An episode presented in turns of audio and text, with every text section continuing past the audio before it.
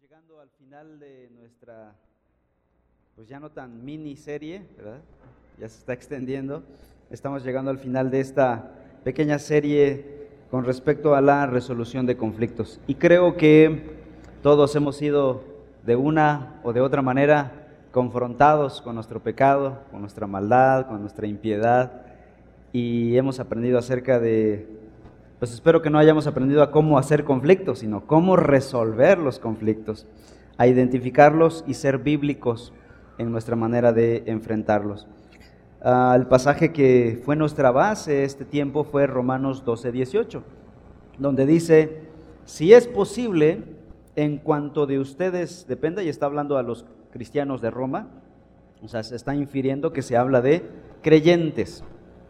En cuanto de cristianos dependa, estén en paz con todos los hombres. Y es que, como le hemos venido repitiendo una y otra vez, siempre habrán conflictos. ¿Verdad? Es algo que hemos aprendido. Siempre habrán conflictos. Pero tú no seas el promotor de los conflictos. Tú sé el promotor de la paz. Tú buscas ser el pacificador. No le eches más leña al fuego. Sé el promotor de la paz.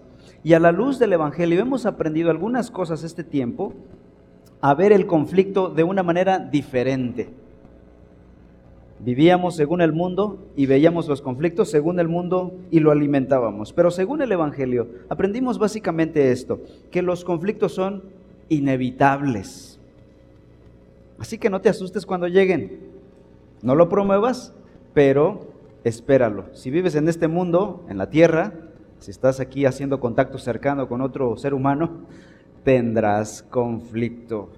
Espéralos. No los promuevas, por favor, no los promuevas, pero vendrán, tarde o temprano. Segundo, aprendimos que los conflictos son pecaminosos, no son buenos. Entonces, ¿qué debe hacer el creyente? Resolverlos. Para un creyente no hay opción, hermanos. La única opción es resolverlos. Si lo dejas, si lo abandonas, podrías causar problemas mayores a la larga. Y una insignificancia se puede envenenar y lastimar la iglesia, la familia, la comunidad, el trabajo. En tercer lugar, aprendimos que los conflictos son oportunidades. Esto el mundo no lo ve así. En el mundo el, conflicto es el fin del mundo, ¿no? Pero para la luz de la Biblia, los conflictos son oportunidades. Aprovechalos entonces. Es decir, no los promuevas, pero cuando lleguen aprovecha a ver tu nivel de madurez, si eres capaz de enfrentarlos o no. Un conflicto es una oportunidad para ver qué tan maduro eres en tu vida personal. ¿Cómo reaccionas tú ante tus conflictos? ¿Buscas la resolución? ¿Escapas? ¿Buscas venganza? ¿Explotas? ¿Avientas? ¿Amenazas? ¿No me respondan? Que Dios nos ayude. Vamos a orar. Padre, en esta tarde queremos darte gracias por tu palabra, porque ella nos confronta, nos muestra como un espejo, como dice Santiago, nuestra maldad, nuestro pecado. No es grato, pero te agradecemos que permitas eso en nuestras vidas para seguir creciendo a la imagen de nuestro Señor Jesucristo. Te estás perfeccionando y santificando a la novia, a la iglesia. Y somos parte de esa iglesia, de ese cuerpo. Te ruego, Señor, que nos des un espíritu misericordioso y piadoso para poder enfrentar nuestros conflictos de manera bíblica. Queremos honrarte en nuestra vida diaria, no solo el domingo cantando, levantando las manos, sino entre semana cuando surgen los roces, los gajes del oficio o las peleas. Padre, estamos en tus manos y te necesitamos. En el nombre de Cristo Jesús. Amén. Hoy quiero ver la, el final de esta sesión, de esta serie, y quiero terminar con esto, titulado ¿Y si nada funciona? ¿Qué pasa si todo lo anterior que hemos aprendido, no solo este año, sino el año pasado, porque esta serie la empezamos el año pasado, eh, aprendimos, vimos cinco sesiones la vez pasada, y si nada de esto funciona, ¿qué hago si he aplicado el Evangelio en mis conflictos y la otra persona simplemente no responde? Alguien dirá, he hecho todo por la reconciliación en mi matrimonio, pero la otra persona no colabora. Bye. ¿no? O alguien dirá, ya me cansé de estar lidiando con esta persona, necesitamos encontrar otra iglesia. La semana pasada vimos que debemos hacer algunas cosas para mantener una relación ya reconciliada. Es decir, te reconcilias, pero no, no, se queda la cosa ahí. Tenemos que actuar, tenemos que ser activos, no pasivos. Hoy aprenderemos que hay ciertas cosas que tenemos que hacer en una, una relación no reconciliada. Qué bendición cuando nos reconciliamos, pero también cuando no se reconcilia uno. Ah, yo quisiera terminar esta serie como terminan las películas. Y todos vivieron felices para siempre. Y así sería el final, sería un buen título de final de, de serie de predicación. Y todos seremos felices en reforma. Pues hermanos, tristemente tengo que decir que no es así. En el mundo real las cosas no son así. Gracias a Dios, la mayoría de los conflictos se resuelven. Las dos partes están dispuestas, el Espíritu Santo los convence, los, llama a arrepentimiento y son movidos a arrepentimiento, a confesión de pecado y hay reconciliación. Y adelante, seguimos con la vida. Gracias a Dios, la mayoría de los conflictos así se resuelven. Pero hay otros que no, hermanos. Hay algunos conflictos que son fuera de serie, fuera de lo normal y requieren de nosotros una, un tratamiento diferente. Un tratamiento diferente, pero la misma actitud, como si la situación se hubiera arreglado. Entonces, hoy vamos a ver algunas cosas. ¿Qué debes hacer? ¿Qué, ¿Cómo actúa un creyente cuando ha intentado de todo y ha hecho lo correcto, pero no hay respuesta del otro lado? Bueno, en primer lugar, mantén tu relación con Dios en el centro. Eso es lo más importante. Al final de cuentas, tu relación con Dios es la más importante de todas las relaciones. Como dijo Job, aunque mi padre y mi madre me, dejaren, tú nunca me dejarás. Y en un conflicto hay cierto abandono, ¿no? Es eh, eh, emocional, tal vez material. Por ejemplo, en el caso de un divorcio hay un abandono material hacia los hijos, hay un abandono emocional también, de muchos sentidos, pero la escritura dice que hay una relación que no te abandona y es tu Padre. Vamos a buscar el Salmo 27, por favor. Salmo 27, 10.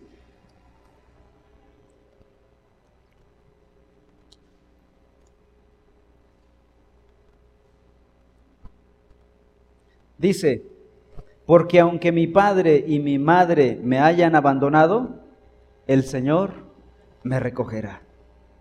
Ya sea que nos abandona un padre en un divorcio, o una madre, también puede pasar. Yo he visto ese otro caso.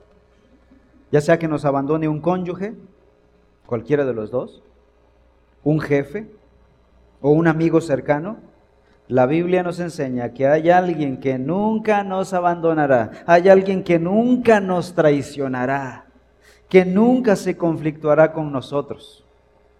Bueno, a veces hay separación entre Dios y nosotros, pero no por Él, es por nosotros. Nosotros nos alejamos de Dios. cuando pecamos, decimos, Dios no escucha mis oraciones. Bueno, el que está alejado no es Dios, porque por cierto Él es omnipresente, está en todos lados. Nosotros nos alejamos de Dios, pero Dios nunca. Y en esos momentos de conflicto, de separación, de alejamiento, entiende esta verdad de las escrituras. Él nunca nos dejará, nunca te dejará. Y meditar, pensar en las escrituras, en esa gran verdad de la aceptación de Dios, nos puede ayudar a superar el conflicto, puede ayudar a animarnos en el desaliento por relaciones rotas y dañadas.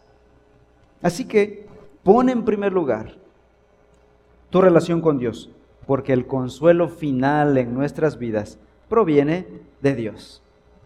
Y, eso te dará fuerzas para lidiar con relaciones rotas. El mundo no se te acabará. Pareciera que en una relación rota, especialmente una separación, un padre que abandona a los hijos, para los hijos pareciera ser que el mundo se acaba. Es doloroso. Pero esta es una verdad que debes tener en mente. No se acaba el mundo. Tu mundo, de hecho, está por mejorar. Cuando el Señor consume los tiempos y te lleve a su presencia, viviremos con Él eternamente y vendrá el mejor mundo. Entonces, en primer lugar, encuentra tu consuelo en Dios. Mantén tu relación con Dios como el centro, porque hallarás consuelo. En segundo lugar, busca agradar a Dios. Si tienes a Dios como el centro de tu vida, busca agradarle. Y es que en un conflicto normalmente hay pecado. Ciertamente, cuando alguien se conflictúa contigo, tú puedes mantenerte sin pecar. Es decir, uno a veces dice, bueno, es que yo actúo así porque tú, ¿no? Y siempre, esto viene desde Génesis capítulo 3. ¿A quién le echó la culpa a Adán cuando Dios le dijo, ¿dónde estás? Dijo, pues la mujer que me diste, ¿no? Y luego van con Eva y ella dice, ¿qué pasó, Eva? Dice, pues la serpiente, ¿no? Y cuando fue a la serpiente, pues pobre serpiente ya no tenía a quién echarle la culpa, pues ya fue la primera en recibir la, la condenación, ¿no? el, el juicio y después regresó a la mujer y al final al hombre. somos así. Buscamos quién está alrededor, ¿no? El primero que se cruce. Así somos los seres humanos. Entonces, podemos decir, yo pequé, yo actué así por, por fulano de tal. Pero ¿saben qué? Cuando alguien peca contra nosotros, y esto es con atención, por favor, hermanos, cuando alguien peca contra ti, no necesariamente tienes que responder con pecado. Es decir, un creyente se puede mantener en santidad a pesar de que el otro haya pecado contra él. Ahora, cuando pecamos de respuesta al pecado ajeno, no culpes al otro que está involucrado en el conflicto. Tu pecado salió y se puso en evidencia gracias al pecado ajeno. Como dice Juan Calvino, tus ídolos alimentan mis ídolos. Es decir, yo ya tengo ídolos. Nada más que va a venir un pecado que choca contra mí, contra mi pecaminosidad, y nada más le tocas tantito y sale. Así que no podemos culpar y tampoco podemos pecar. Adrede, podemos mantenernos en santidad. Así que, ¿qué debemos hacer cuando hay un conflicto? Bueno, busca agradar a Dios. No peques, busca no pecar. Cuando buscamos agradar a Dios, seremos personas pacíficas para empezar. No estarás promoviendo conflicto, no irás conflictuándote con las personas a tu alrededor. Y serás pacífica a pesar de que la otra persona pueda ser hostil hacia ti. No busques amar a tu cónyuge, hermanos casados, porque se lo merezca. Nadie se lo merece. Tu esposo, tu esposa no murieron por ti en la cruz. Busca agradar a tu cónyuge, busca amar a tu cónyuge porque agrada a Dios. Eso agrada a Dios. Cuando vemos a Jesús detrás de las personas, tendremos la capacidad de servirles a pesar de su actitud maliciosa hacia nosotros. Vean por favor Hebreos capítulo 6. Hebreos 6, 10.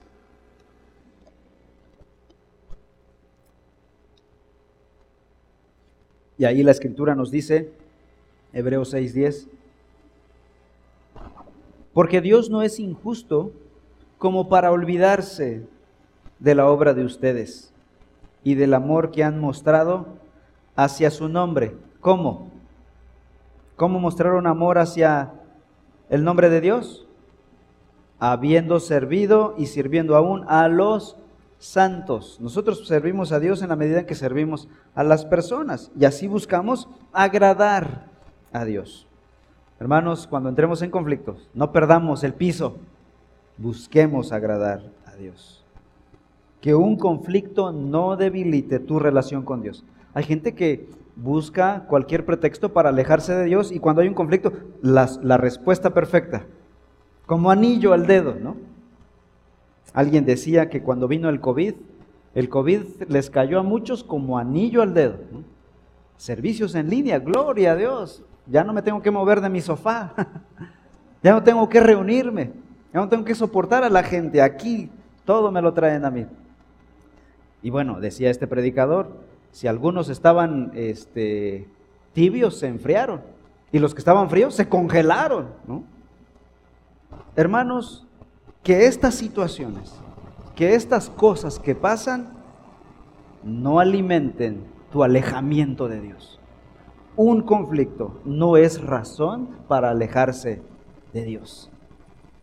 Así que en primer lugar, mantén tu relación con Dios viva, fuerte, vigorosa. Tu compromiso con la iglesia local firme. Tu servicio abnegado. Porque ahí se prueba si tu servicio es abnegado. O si era condicional. Mientras las cosas iban bien, sirvo, contento. Pero cuando las cosas se ponen mal, no, entonces abandono todo. Entonces no lo hacías para el Señor. Estabas sirviendo al ojo, como dice Pablo. Una persona sirve al Señor en su corazón hacia el Señor cuando se pone a prueba y se, y se ve si realmente lo estaba haciendo para el Señor. En segundo lugar, ¿qué pasa si la relación no se ha podido resolver? En segundo lugar, revisa y vuelve a hacer tus esfuerzos personales de pacificación. Es decir, tenemos que intentar. Debemos evaluar nuestra actitud de pacificación si la otra persona responde sin arrepentimiento. Quizá yo fui ásperamente y pedí, oye, discúlpate. Oye, ve, exige el perdón de alguien y obviamente no vas a lograr el resultado deseado.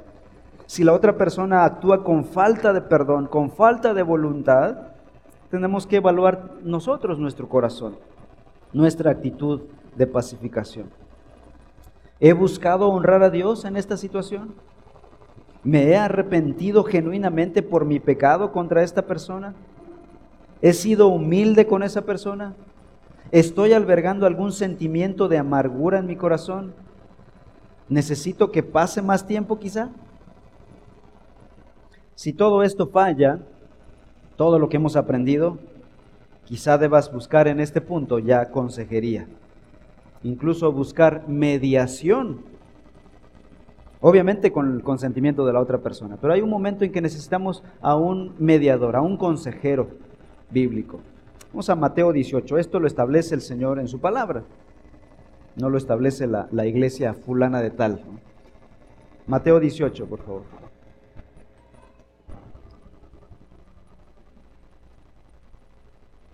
15 al 17. Si tu hermano peca, ve y repréndelo a solas. Aquí está el procedimiento, Estas palabras son de Jesús y se establecen como un patrón de restauración o de resolución de conflictos. Ve y repréndelo a solas. Si te escucha, que es lo ideal, ¿no? Eso esperarías de un creyente, que va a responder y va a ver su pecado. Si te escucha, has ganado a tu hermano.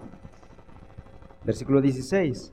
Pero si no te escucha, lleva contigo, se ha endurecido la persona, no acepta su pecado, lleva contigo a uno o a dos más, para que toda palabra sea confirmada por boca de dos o tres testigos.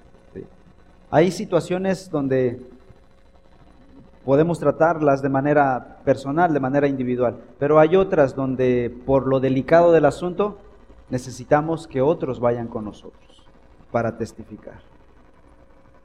Ah, hace tiempo era ayudante del pastor principal en otra iglesia, es decir, era yo el achichincle, le cargaba la mochila, le lustraba los zapatos, le daba su café, todo. Ah, y en mi inmadurez juvenil, sí, hace mucho tiempo, yo cometí una imprudencia. Había una persona que sí necesitaba tratamiento, estaba en conflicto y necesitaba el, tratamiento pastoral. Y se me encomendó a mí esa tarea. La imprudencia que cometí no fue ir, sino el haber ido solo. Era un asunto delicado, era un varón. Obviamente con mujeres yo no voy solo. Pero bueno, este era un varón y me atreví a, ir solo. Ah, y la exhortación fue pues moderada, eh, amable, pero clara. Pues bueno, creí que todo se había arreglado, que se había quedado todo arreglado, porque dijo, sí, es verdad, así es. No, pero me enteré la siguiente semana que él había tomado a mal todo, había volteado toda la información y lo había ahora lanzado contra mí. Ahora el que estaba en conflicto era yo. El que iba como agente pacificador o mediador incluso en este conflicto, ahora yo estaba ya metido en el conflicto. Hermanos, cuando una persona no es honesta, te puede embarrar feo. Y esto se puede convertir en una bola de nieve. Y a partir de, ahí dije, jamás vuelvo a hacer este asunto. Y Jesús dice, pero si te escucha, si no te escucha, lleva contigo a uno o dos más, para que toda palabra sea confirmada por boca de dos o tres testigos. Y a partir de ahí, en asuntos delicados, dos o tres testigos. Y ahí pues ya no hay de que, no, fulano de tal, ya hasta ahí cortamos. Las mentiras y la murmuración, el chisme, eh, las calumnias, que son tan clásicas de un hombre, de una persona carnal. Y versículo 17 sigue hablando el Señor Jesús. Y si rehúsa escucharlos a todos, o sea, puede haber un caso extremo, ¿no? Dureza extrema. Y si rehúsa escucharlos, dilo a la iglesia. Y ahí ya entra la disciplina eclesiástica, traerlo a la iglesia. Y si también rehúsa escuchar a la iglesia, bueno, ahí ya es un asunto que ya, ya no nos compete a la iglesia sea para ti como el gentil y el recaudador de impuestos, es decir, como un no cristiano. Esa persona actúa como una persona no cristiana. Es decir, puede venir a la iglesia, sí, pero ya se le considera como a un gentil, una persona no cristiana. Es bienvenido y sigue teniendo el afecto. Debemos mostrar el amor de Cristo, la amabilidad de Cristo, y quizá en ese sentido no cambie nada, pero sí cambia el tratamiento que se le da a esa persona no la podemos involucrar en ministerios espirituales porque él no es cristiano. Ha demostrado con su vida que no es cristiano. Nosotros no creemos en la excomunión libre y sin fronteras, sin, sin, sin control. A menos que la persona esté causando ya mucho daño a la iglesia. O sea, puede haber una persona que sí está trayendo herejía y se sienta allá atrás y al final de la, de la predicación está, este, al final del servicio, habla con uno, con dos y empieza a decir, oye, ¿sabías que Cristo no es Dios? ¿Que tu pastor está diciendo una mentira? Y empieza a ganarse a dos, tres y fulano de tal se va con él y empieza a meter veneno espiritual y contra la palabra de Dios. ¿Qué debe hacer la iglesia en ese caso? Debe proteger a la iglesia. Ahí se aplica la expulsión, la excomunión, ¿verdad? Y creo que todos estaríamos de acuerdo. Oye, cuídanos de, por, algo eres el pastor de la iglesia, por algo tenemos hombres que vean, que vigilen al cuerpo de Cristo. O si alguien está viniendo a causar amenazas a otros creyentes en la iglesia. Si alguien está viniendo y está robando, ¿no? Ha habido casos donde está la adoración, la música, todo volumen y fulano de tal, pum, sacando este, carteras, celulares. si hay un ladrón, obviamente debe ser expulsado. Ya, ahí ya está fuera de nuestras manos, ya está fuera de un tratamiento eclesiástico.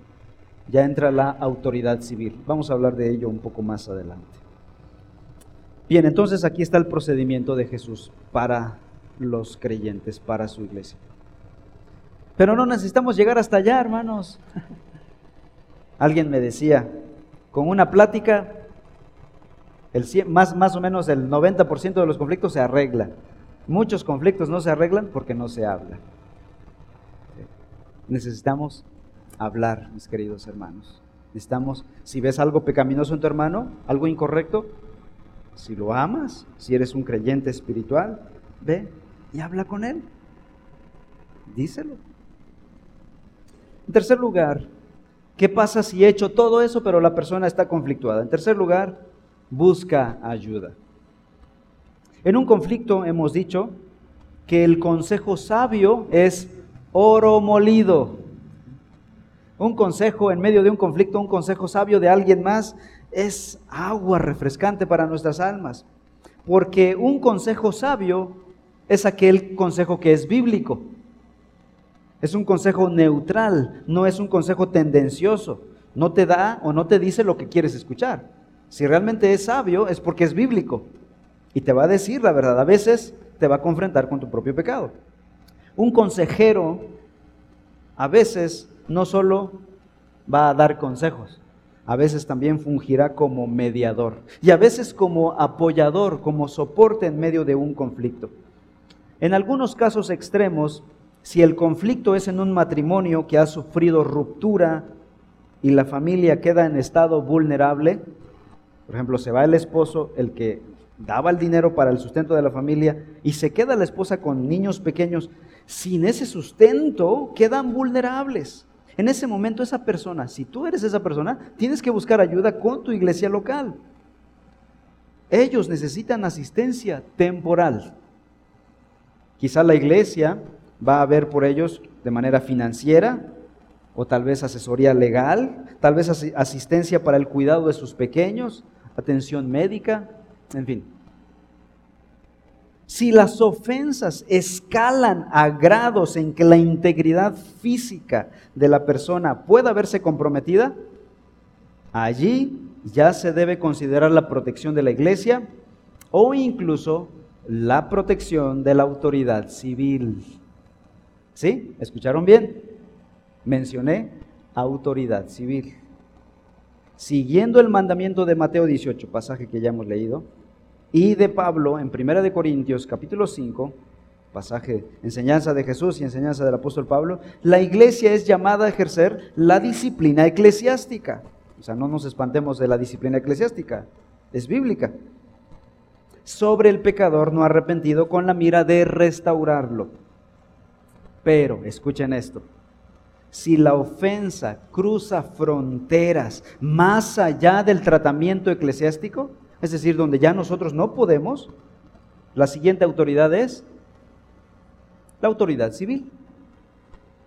Y es que Dios ha puesto a la autoridad civil. Lo vimos en Romanos capítulo 13, ¿se acuerdan? Dios ha puesto autoridades civiles para proteger a los ciudadanos de los malhechores. Escuchen la lectura de Romanos 13. Sométase toda persona a las autoridades que gobiernan, porque no hay autoridad sino de Dios y las que existen por Dios son constituidas. Versículo 3, Romanos 13, 3.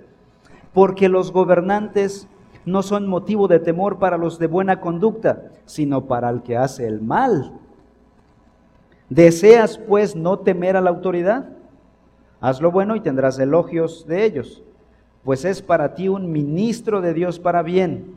Pero si haces lo malo, teme, porque no en vano lleva la espada pues es ministro de Dios, un vengador que castiga al que practica lo malo.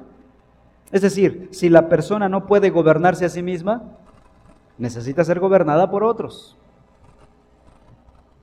Dios nos ha dado la gracia para autocontrolarnos, para vivir con responsabilidad, sujetos a autoridades. Pero si una persona no puede y no tiene esta capacidad, necesita ser gobernada por otros. Y es ahí donde entran las autoridades civiles. Hay ciertos casos, hermanos, donde la iglesia ya nada tiene que hacer con la persona impenitente y se la deja en manos de la autoridad civil. Por ejemplo, violencia física. Si alguien aquí golpea a otro cristiano, ahí ya no está bajo nuestra jurisdicción eclesiástica. ¿Qué vamos a hacer con el hermano? ¿Lo vamos a No, llama a la policía. robo. El robo es un delito. Secuestro de los hijos, ¿no? Que un padre se secuestró a los hijos sin el consentimiento del, del otro padre. Es un delito. Drogas. Abuso sexual infantil. Esas cosas ya no están bajo nuestro poder, amados hermanos. Esas competen a la autoridad civil ruego al Señor, yo oro al Señor de todo corazón. Y con temor lo digo, hermanos, que en reforma nunca haya un caso de abuso sexual. Que no haya ninguno que viole a otra persona.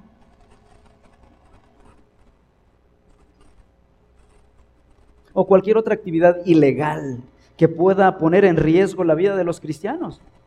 ¿Se dan cuenta de la importancia de cuidarnos unos a otros? El doctor Robert Jones, autor de este material y quien fuera mi profesor en el seminario, escribió lo siguiente.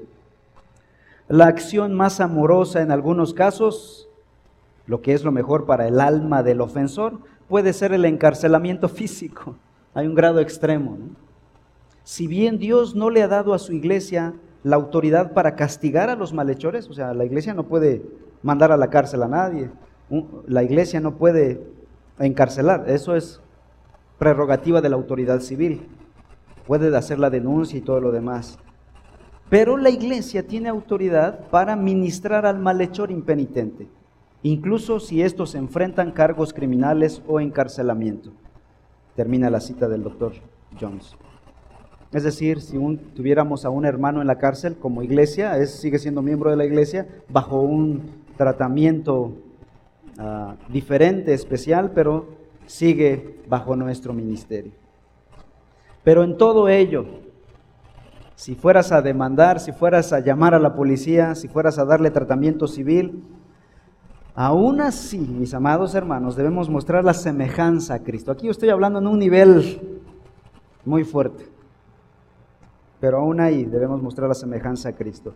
Aún cuando llamemos a la policía no debe ser por venganza, por ira, por tomar la justicia en nuestras manos, sino por amor al ofensor, quien necesita ser protegido de sí mismo, de destruirse, de destruir a otros, de asesinar quizá. Y lo mejor que ese hombre en ese momento fuera de sí necesita es son los grillos del policía. Pero hermanos, no tenemos que llegar hasta ahí. ¿Cuál es la mejor protección? ¿Nuestro pecado? Alguien dirá, hermano, ¿quién puede hacer tal cosa? Tú y yo. Tú y yo podemos robar, tú y yo podemos asesinar, tú y yo podemos cometer abuso sexual infantil, tú y yo podemos hacerlo. Eso lo vimos en Romanos capítulos 1 al 3.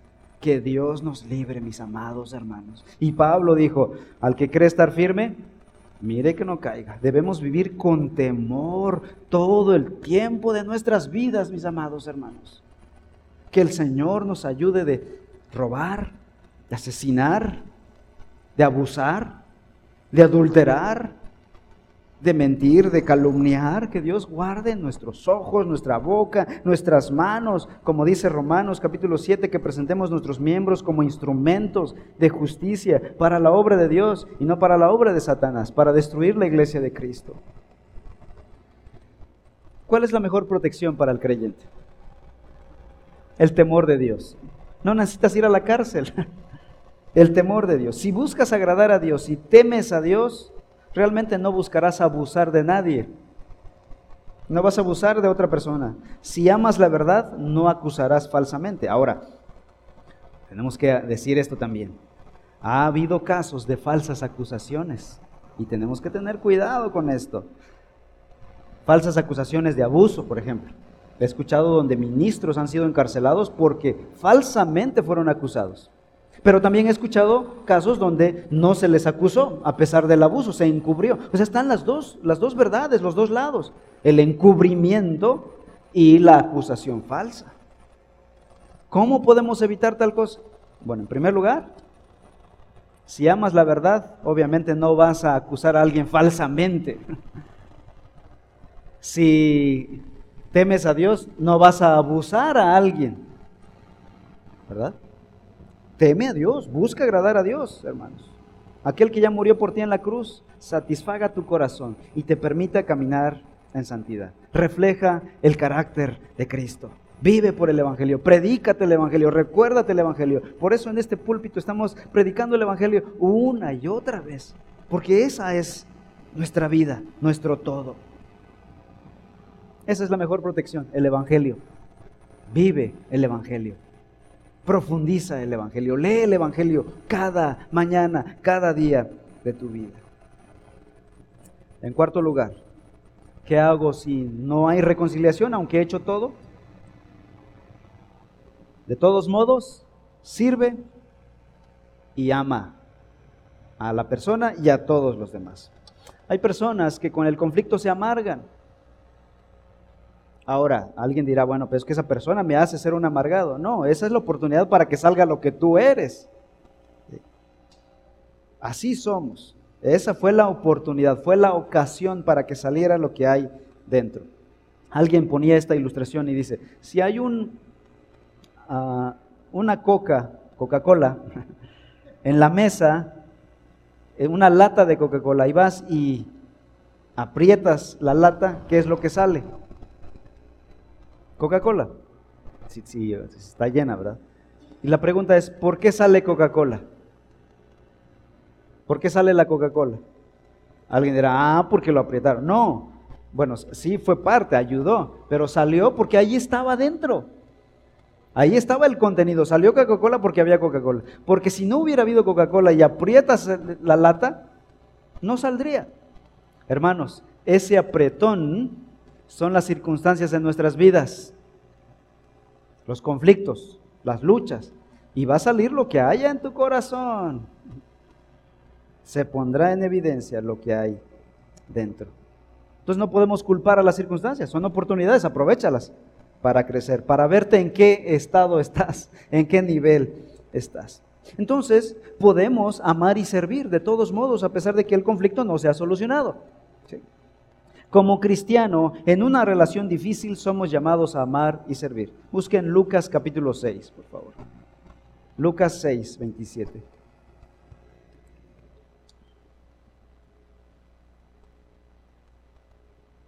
Dice Lucas 6:27.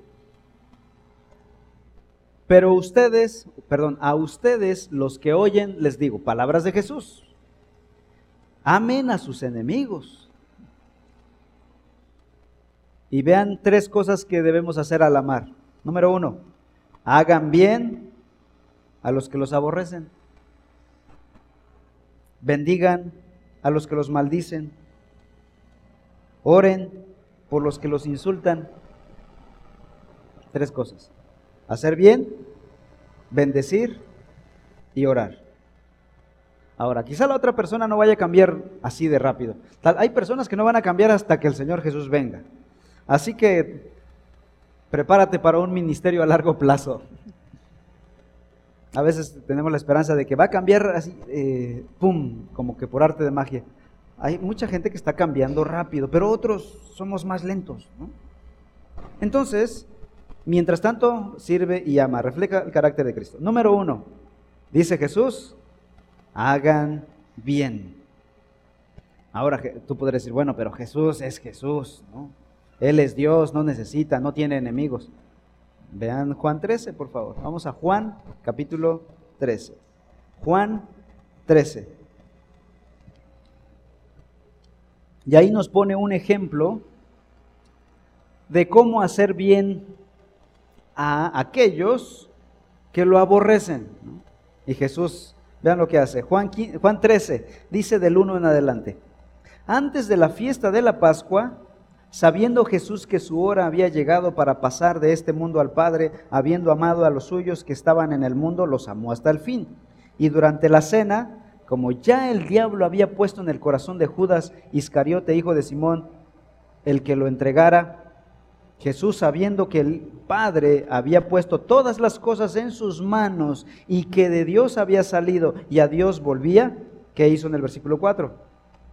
Se levantó de la cena, se quitó el manto y tomando una toalla se la ciñó.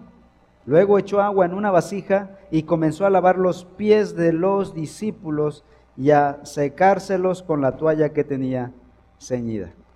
Ahora, ¿cómo este pasaje es un ejemplo de lo anterior, de hacer bien a los que te aborrecen? Pues según este pasaje y el resto de los evangelios, son cuatro evangelios, Judas aún estaba allí en la cena cuando Jesús se levantó a lavar los pies de todos. Así que le tocó lavar los pies a quién? A Judas. Jesús le lavó los pies a Judas y dice aquí que Jesús ya sabía que este hombre iba a traicionarlo, lo iba a entregar en unos minutos. Ahora yo te pregunto así en serio, si tú tuvieras en tus manos el tobillo del que te va a entregar a tus asesinos, ¿qué harías? No me respondan. Alguien dirá, bueno, quizás los cabellos. Creo que todos seríamos tentados a hacer eso que están pensando.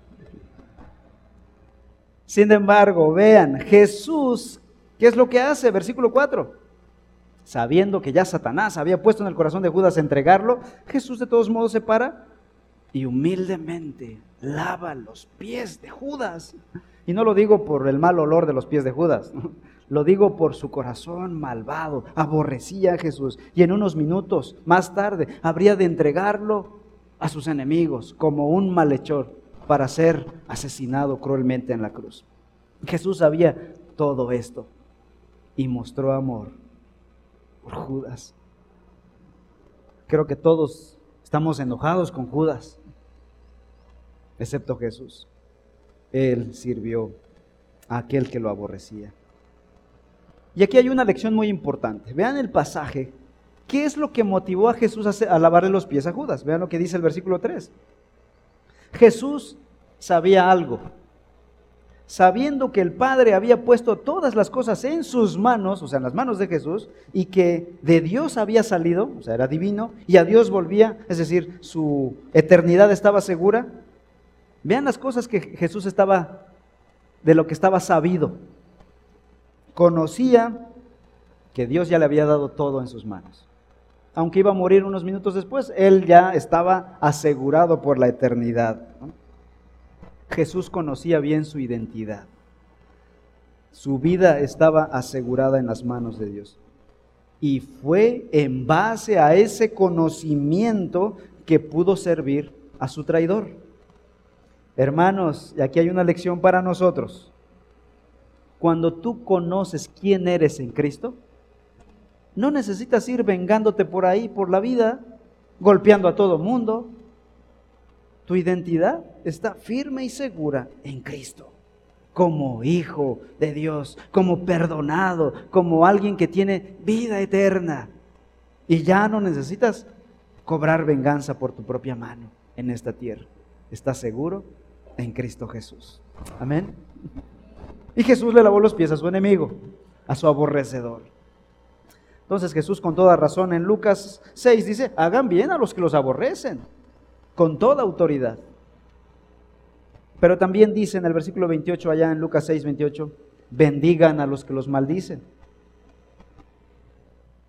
Cuando alguien te ofende, es difícil decirle que Dios te bendiga, amado hermano, ¿verdad? Quisieras decir otras cosas. Cuando alguien te lastima, cuando alguien te ofende, cuando alguien peca contra ti. Pero el mandamiento de Jesús para los creyentes es, bendice. No maldigas, no murmures, no mientas, no hables mal de esa persona, no inventes de esa persona, no magnifiques las cosas, ¿no? Somos buenos para minimizar cuando nos conviene y maximizar cuando nos conviene. Dice, bendigan a los que los maldicen. Mientras alguien está maldiciéndote a tus espaldas, tú ora por esa persona. Bueno, y eso es lo tercero que hay que hacer. Dice Jesús, oren por los que los insultan. ¿Qué orar cuando alguien te está insultando? Bueno, quizá de entrada decir, Señor, agárrame, ayúdame, ¿no? Quizá eso hay que orar de entrada, ¿no? Ya después te calmas y dices, Señor, pido por esa persona, trae el arrepentimiento, haz cambiar su corazón, etcétera, etcétera. Y ora por ti mismo, que Dios aproveche esa circunstancia para santificarte. Hermanos, el conflicto es una oportunidad de crecer. Qué triste sería salir de un conflicto y seguir igualito. Esto es lamentable. Por lo menos si vamos a sufrir el conflicto, que después del conflicto salgamos refinados, más humildes, más limpios, más sensatos, más, en fin, Orar, Señor, transforma mi corazón. Y en la Biblia hay muchas cosas para orar por nuestros ofensores. Conclusión. Estamos terminando esta serie. Y como dije anteriormente, quisiera terminar esta serie con como terminan las películas. Y todos vivieron felices para siempre. Pero tenemos que ser realistas. No siempre terminará todo de manera feliz. En la mayoría de los casos nuestros conflictos se solucionarán relativamente fácil por la buena voluntad de las partes. El Evangelio habla a sus corazones, el Espíritu los convence, una predicación, un amigo, un hermano, una situación, la Biblia, el devocional, la oración. En fin, Dios usará todo para hacer volver a los pecadores y habrá reconciliación. Y es que mientras más involucrados estemos, piensen en esto, en los ministerios que, sirven a la iglesia a Dios, más conflicto tendrás. Ya se dieron cuenta, ¿verdad? Mientras más eh, áreas de servicio tengas, más conflicto va a haber, más oportunidades de conflicto habrá. Por eso alguien dice, yo por eso no sirvo en ningún lado. Llego a mi iglesia, me siento y no saludo a nadie porque no quiero tener problemas con nadie. Cuando las hermanas sirven en la cocina, alguien puede tener un estilo de cocinar y de servir. Otra tiene otro estilo, otro tiene otro estilo, y si hay cuatro mujeres que cocinan delicioso, que gracias a Dios aquí la iglesia está bendecido con mujeres con el don del arte culinario, nos atienden muy bien. Ahí podría haber un choque entre ellas. Yo lo hago así, no, yo sirvo con la cuchara grande, no, pues yo con la pequeña porque son 100 gentes. Y alguien, no, pues menos tortillas, no, más agua, no. Y ya al rato está ahí el conflicto. ¿Por qué surge el conflicto? Porque están sirviendo. Alguien podría decir, bueno, yo mejor ni me meto, aquí me espero a que me traigan mi plato.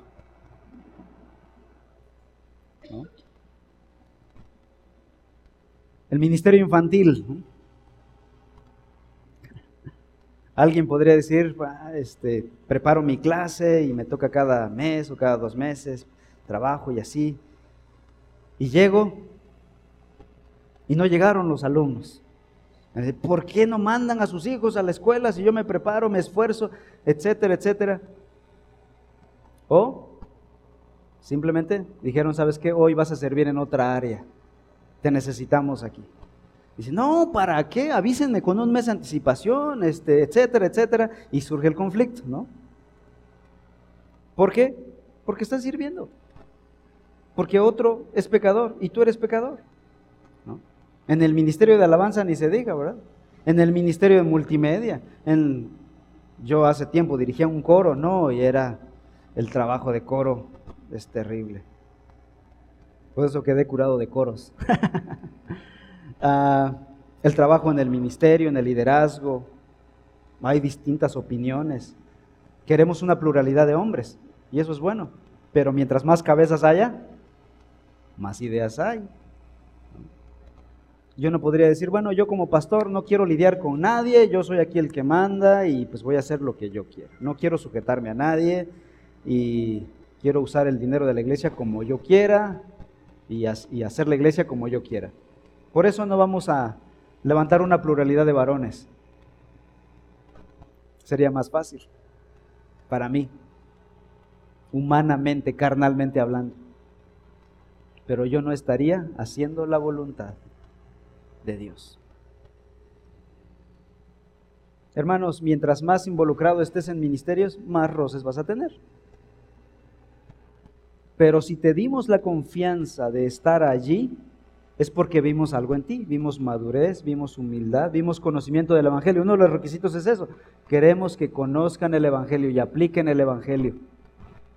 ¿Para qué? Precisamente para eso. Para que cuando venga algo, esa persona sea pacificadora y pueda, más que causar más polvo, más humo y echarle más leña al fuego, pueda arreglar esos asuntos. Y hermanos, yo agradezco a todos porque en la mayoría de esos conflictos pequeños que se han dado, ustedes han salido al quite y han solucionado, han perdonado o han enfrentado o han mediado, se han arrepentido y se han corregido. Son gajes del oficio, son parte de la iglesia, del tratar día a día. Pero si tú eres de aquellos que en vez de ayudar, has envenenado, has lastimado, has ofendido, ya has hecho más grande esto, tu orgullo ha salido, se ofendió tu ego, yo te animo a venir en arrepentimiento.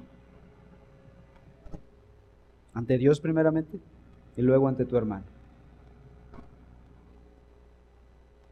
Dios cuidará su iglesia, esa es mi confianza.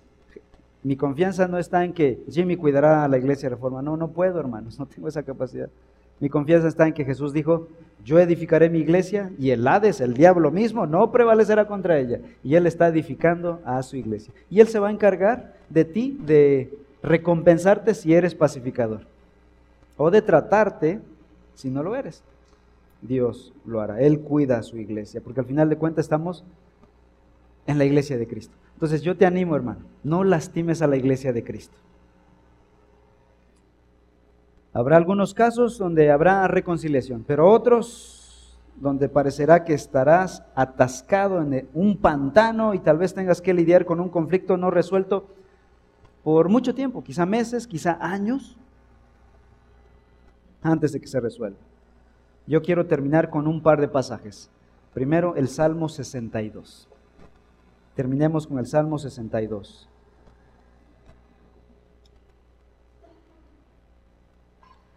Versículo 5, donde dice, Alma mía, espera en silencio solamente en Dios, pues de Él viene mi esperanza. Solo Él es mi roca y mi salvación, mi refugio, nunca seré sacudido. En Dios descansa mi salvación y mi gloria, la roca de mi fortaleza, mi refugio está en Cristo. Confíen, perdón, en Dios. Confíen en Él en todo tiempo oh pueblo, derramen su corazón delante de Él. Dios es nuestro refugio. Y si nada de esto funciona, ¿qué dice la Biblia? Descansa en Dios, sé feliz en Dios, sé pleno en Dios, aunque tengas una relación no reconciliada. Si tú has buscado todo y has puesto todo de tu parte, confía en el Señor. Tú sé una persona pacífica, tú no provoques desencuentros, conflictos, pero cuando te encuentres en el conflicto, Busca la reconciliación, arrepiéntete de tu pecado, confiesa tu pecado, pide perdón y da el perdón. Si logras la reconciliación, gloria a Dios, has ganado a tu hermano. Si no, gloria a Dios también, descansa en Dios y actúa como un creyente que ama a su Señor. Vean qué es lo que dice Jesús a estas personas. Escuchen, no lo busquen. Mateo 5:9.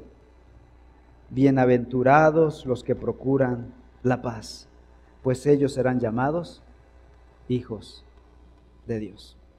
¿Cómo quieres ser llamado? Oremos. Padre Celestial, tu palabra sin duda desmantela nuestro egocentrismo, nuestro orgullo, nuestro pecado. Y es que tu palabra es el instrumento principal que tu Santo Espíritu está usando para santificar a tu iglesia, la novia de Cristo. Gracias, Señor, por hacernos ver nuestra maldad, nuestro pecado. Transfórmanos día a día, Señor. Siempre habrán conflictos. Ayúdanos a cambiar nuestra actitud pecaminosa, a ver nuestra actitud pecaminosa. Pon a hermanos que nos ayuden a ver nuestra actitud pecaminosa y a tomar el consejo de otros que nos hagan ver nuestro pecado. Pero si aún así hubieran conflictos, porque somos parte de este mundo caído, Señor, ayúdanos a actuar como tus hijos, como hijos de Dios, como dijo Jesús, a ser pacificadores, a mostrar el carácter de Cristo. Ayúdanos, Señor, santifica tu iglesia. Gracias, Señor, porque tú eres quien la está edificando y no los hombres, y en ti descansamos. Te alabamos, Señor, y danos gracia durante el conflicto no resuelto para soportar y esperar en tu buena mano. Te alabamos, Señor, en el nombre de nuestro